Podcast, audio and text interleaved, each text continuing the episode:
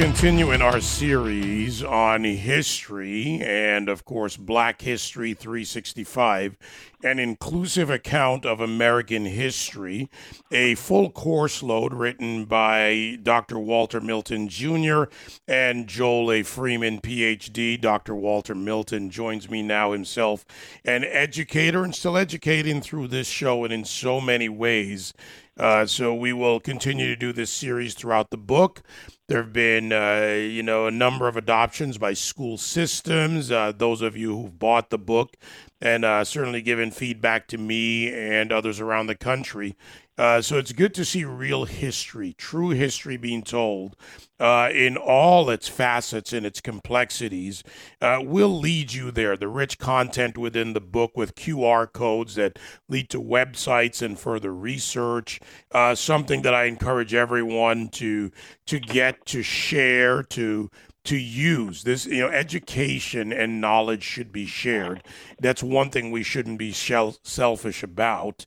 Uh, unit 7 is next the economic system.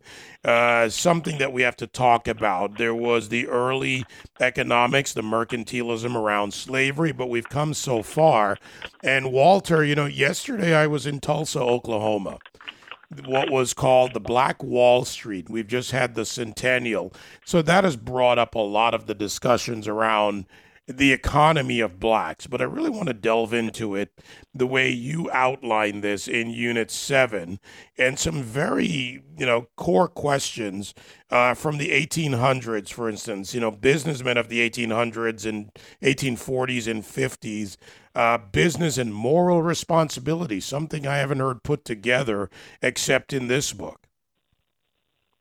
Yes, and we wanted to really talk about um, the importance of looking at uh, this whole notion of economic growth from a foundation of morality and believing that you can have um, systematic longevity by having you know that foundation of morality and doing and doing what's right. As we know that many things were accomplished off of free labor and off of the um, the backs of, of of those who were enslaved, but also a new uh, format uh, was taking place, and we talked about that in uh, Unit 7, uh, dealing with convict leasing or convict labor. You know, always looking at that free labor and what it can do in terms of um, exemplifying a normal profit, um, you know, doing the work now and reaping the benefits down the road, as well as always um, maximizing efficiencies. And so we wanted to really spell uh, that out and go deep in terms of how a lot of um, wealth based in in entities, um, businesses, as well as individuals um, had started off in our country. You know, in order for this to exist in any form and the evolution from the beginning to where we are today, the transatlantic slave trade to the abolition to the battles for rights and to where we are today, there had to be a policy component. One of the key questions, essential questions in Unit 7, uh, ties into today's, uh, if you will, political sphere. And the question is how did the positions of the Democratic and the Republican parties differ on the institution of slavery? And my follow on question, Professor, for you is how did that evolve to where we are today? Policy, economic policy, and reality.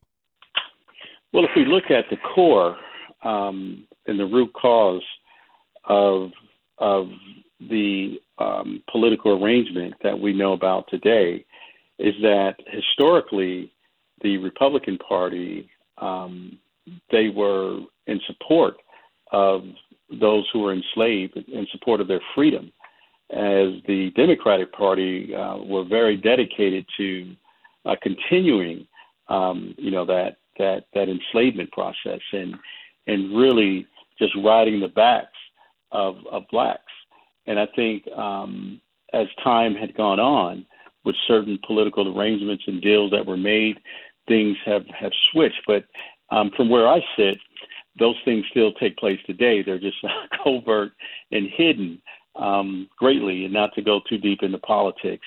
But I really think that it's important for many blacks to really understand that um, the Republican Party was not the enemy of blacks, but it got to a point where both parties um, um, kind of made uh, a trade-off and transitions on certain things that have that have impacted us greatly. Right, and and it's important to understand both the core and the evolution of this, and then that, of course, flows into culture and economic reality. Uh, you know, there's been a lot of discussion, of course, again with the centennial of the race riot uh, and what happened in Tulsa, Oklahoma, hundred years ago. Are we having the right discussions from a historical and I would say even current history as it's being written today, in your opinion? And that's referring more to the classroom, which is where we want this book to be. Well, well, well, no, and and I'll tell you why. You know, there was one of the rhetorical questions that we had at Unit Seven, and we asked the question just to really um, inject uh, students intellectually. And the question was, what if everyone became a registered independent? Um, you know, forcing both Republican and Democratic um, party machines to truly listen. Um, um, you know, to read the people. I mean, what what would be the outcome or the impact um, that that would have on a broader spectrum? So we're really asking questions like that. Um, when we talk about um, Tulsa, um, you know, Black Wall Street, and the flourishing of those uh, self-contained hubs in the early 1900s, because you had more than um, just Black Wall Street. You had something called the Badlands in Springfield, Illinois and those riots had um, came about and, and just really changed the entire trajectory of the way in which the the city um, was going. To, to to this day, it's still impacted. So we had um, many of those hubs across the United States, but I really think that um, it really lends itself to the impact of how segregation and integration has, has played played its role and, and to uh, demise of um, some economic fears. And I think that a lot of people um, don't really know all of the inner workings. So it was our job to really look at both sides of the argument and then come up with critical um, questions and a critical analysis to really help young people, to help educators and also adults alike to really bring about an understanding of history the way in which we've never been uh, taught that history, and the potential that it has to bring about a, a, a high degree of healing. And that's important.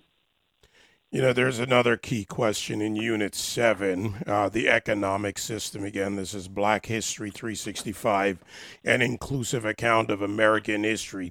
And, you know, to, the question it caught my eye it's highlighted it's under chapter check-in what evidence would you cite to explain the phrase of living within one means and if i could add a little bit of uh, broader context for to this question we have today in america a wide variety within the black community of economic success and economic failure we have millionaires and billionaires, businessmen and women, successful entrepreneurs, every level of, of our working society, but we have failures. And the means is something that's achieved through education. Why it's important to have this book for me, for those out there. But education and living within your means to me go together because the education allows you to reach an economic level and, and maybe even just an understanding of what the possibilities are. Absolutely. And there is there's definitely a wealth gap. But I think in terms of closing that gap, um, what what if I could just speak specifically here, uh, what what many blacks have to do is become more economically wise. And I, I use the term maximizing efficiencies early on. It's imperative that they understand how money works, how um, disposable income, you know, versus um, you know uh, wealth growth, and those things, and and and how um, it's important not to think only in terms of being consumers, but to find a way to become owners. And I think that there's a um, there's a wave that's happening with many young people of, of various ethnicities that they're thinking more entrepreneurial. They're thinking in terms of working in groups and, and more cooperatively and how they can come up with creative ideas, innovative ideas that can really um, help uh, people, but also can can create a a wealth wealth industry. Um, if I could just specifically talk about, you know, my four sons, so my three sons and my daughter, where um, they understand this whole notion of being entrepreneurial. They understand what it means to save and what it means to invest and what it means to understand the urgency around normal profit. So I think that what we try to incorporate in this chapter here, when we talk about income versus wealth building, was to really look at um, closing um, that that wealth gap that's that's very discouraging um, as we speak. My guest, Dr. Walter Milton Jr., uh, one of the authors, along with Joel Freeman, uh, uh, the book Black History 365 An Inclusive Account of American History. That's at bh365.org. We're talking about economy. Economy, to me, in many ways, along with education, equates to success. And success is knowledge in so many ways. Uh, you've had some successes of recent. We've talked about a number of them, but I want to keep uh, giving the audience an idea of the success of uh, this course load, as I call it.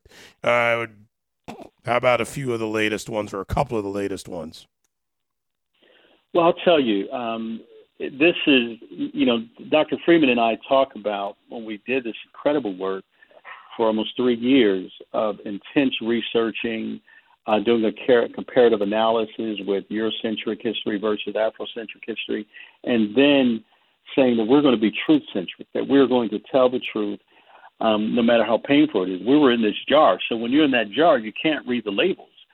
So when we got out the jar, we didn't realize that we had created something that has really never been done before in this in this in this nation at the degree in which we did it. And so we are just starting to realize that we do have some great successes. We are in over 50 school systems across the country. And we just, I don't think we made a year yet with the book being out. Uh, we are in a number of charter schools and also private schools. We are in suburban school districts, we're in urban school districts, we're in rural school districts. And I think that this is what it's going to take to really close the gap um, in terms of, of racial relations and and and the disparity in terms of classes and all of those things. And so we are really, really um, high off of the impact that we're making. And, and, and Dr. Freeman and I often say that this is our love letter to the world. We want nothing more than to heal from some of the, the, the pain that we've been suffering as a country and to bring unity about all ethnicities. And we think that this is one way to do that. You know, to that very point, one of the important things, and I have, I think I told you, I know I have told you that the first book you sent me, I actually gave away. And it was to a neighbor who came from Albania and his wife and his two children, one 19, one 10. And both of, they've consumed this book one of the important aspects of this to me is that this history is not being taught solely to blacks about blacks. It's an inclusive account. And I think it's important that all, regardless of ethnicity, know the history. And from that, they'll be able to better equip themselves to deal with the false narratives. Yes. Yes. That is so true. And what it would do, it will kill many of the stereotypes that have been wreaking havoc upon uh, this great nation here, as well as bring bringing clarity to many of the misconceptions that have taken place. Um, I remember when I first started teaching, um, I taught in a very very wealthy uh, school system um, right outside of Rochester, New York. It was um, at that time they were ranked as one of the uh, the top ten school systems in the nation, and I'll never forget the principal, who I um, herald this day as one of the best educators I've ever met. I remember him taking the standard American history textbook and he dropped it out of the window. And I'm like, what is, what is he doing? Is this some kind of initiation? Do I have to go down and get the book? When he was showing me my classroom before I started in the district. And I said, well, you know, I'll go down and grab the book. He says, hey, hey, I don't want you to grab the book. I don't want you to use the book. I want you to bring a uniqueness in terms of the the whole story. I want you to include the contributions that that many African Americans have made to the society, to this country, and and showing that their citizenship and showing that Black history is not outside of American history. It's an intricate part. It's an intimate part of American history. There's not a standalone history, and that really um, opened up my eyes to the need because my school district was 90% um, white, but many of those white students, many of the white parents, they start gravitating uh, to this information, and it really began to close many gaps um, that take place from a social construct.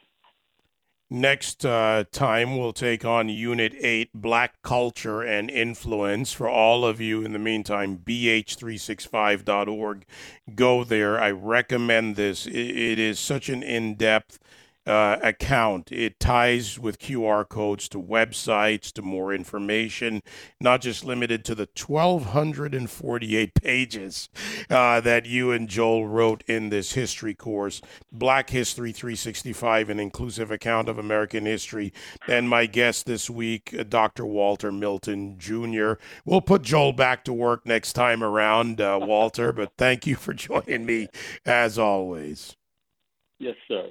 Thank you very much. It's truly an honor to be on this show, and I just look forward to other opportunities. And Joe uh, really misses being here today. He truly does. Thank you. Again, Dr. Walter Milton, Jr., author, one of the co authors of Black History 365, an inclusive account of American history, and the website there for you. All the information. You can get the book, the ebook, and more information at bh365.org.